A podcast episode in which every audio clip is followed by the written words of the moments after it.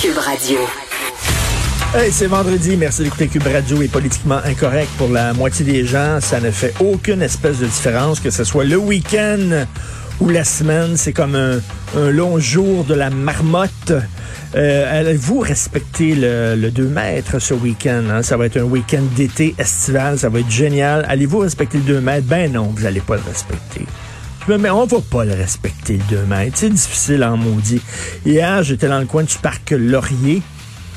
C'était plein, mais c'était plein de gens au parc Laurier. On avait de la difficulté à voir le gazon tellement il y avait des gens là-bas qui faisaient des pique-niques et tout. Je suis pas sûr qu'il y avait ben, ben, ben des gens qui respectaient le 2 mètres. En tout cas, on va voir les résultats de ça cet automne.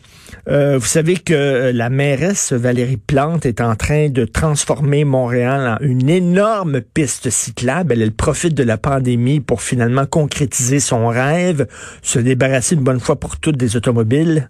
Et là, il y a Simon-Olivier Fecteau. Simon-Olivier Fecteau, euh, réalisateur, comédien, auteur, et c'est pas, c'est pas un gars de, de, très de droite, là. Mais écoutez ce qu'il a, écrit sur sa page Facebook, sur son statut Facebook, c'est très bon. Euh, je vais le lire. On est trop à gauche à Montréal. Pas moi qui dis ça, là. C'est Simon Olivier Fecteau. On est trop à gauche à Montréal. On s'en rend même plus compte à quel point on l'est. Le projet vélo sur Saint-Denis est un autre exemple. Il, va mettre des, on va mettre des voies rapides de vélo et réduire la circulation automobile de moitié à l'année. Vraiment?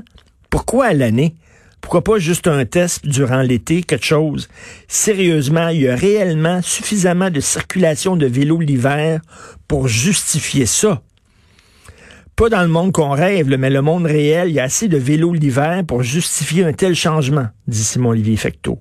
Les commerçants essaient présentement de survivre à une pandémie mondiale qui les a complètement mis à terre et on prend le pari de réaménager de façon agressive et permanente une artère centrale de la ville.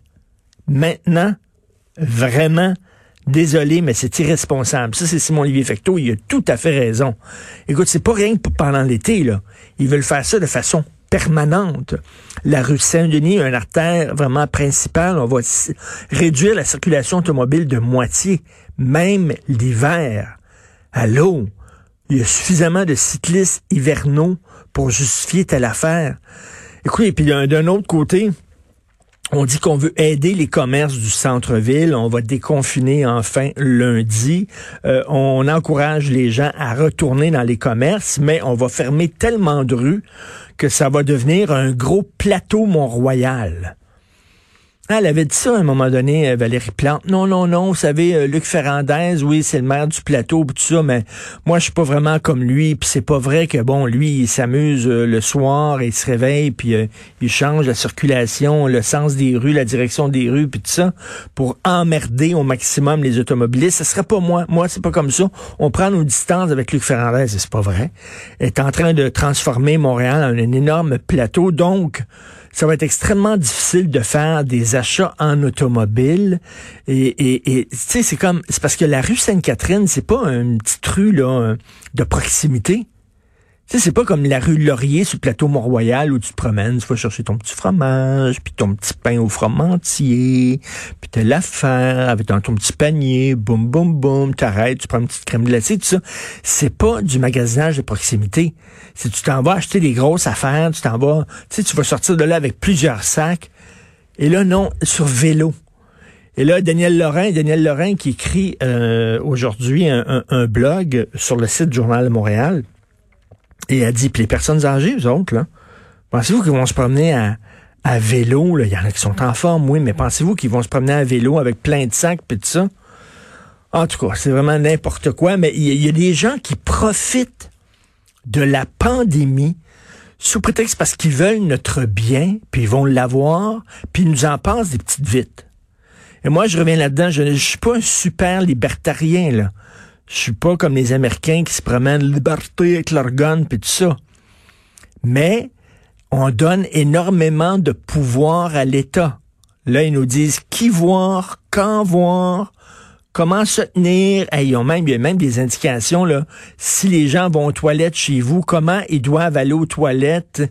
Hey, c'est beaucoup, beaucoup de pouvoir, la géolocalisation peut-être, puis là, une fois la pandémie euh, passée, est-ce que vous pensez que l'État va dire, bon, mais on n'a plus besoin de ces pouvoirs-là, on vous les redonne? Regardez ce qui s'est passé au lendemain de 9-11 aux États-Unis. On a donné énormément de pouvoir à l'État euh, d'écouter les conversations, de lire les courriels. Je tombe pas dans les théories du complot, mais c'est vrai.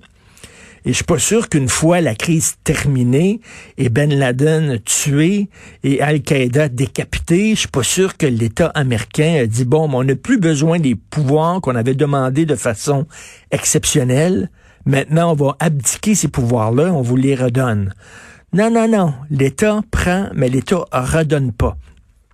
Donc là, quand même, euh, elle, profite de la pandémie pour euh, réaliser son rêve et il y en a d'autres qui euh, avaient vu ça aussi dans la presse plus c'est hyper facile de frauder. Le, fameux, la, prestation canadienne d'urgence, c'est hyper facile de frauder. Et Justin Trudeau avait dit, oh, il va avoir seulement peut-être un ou 2% de fraude.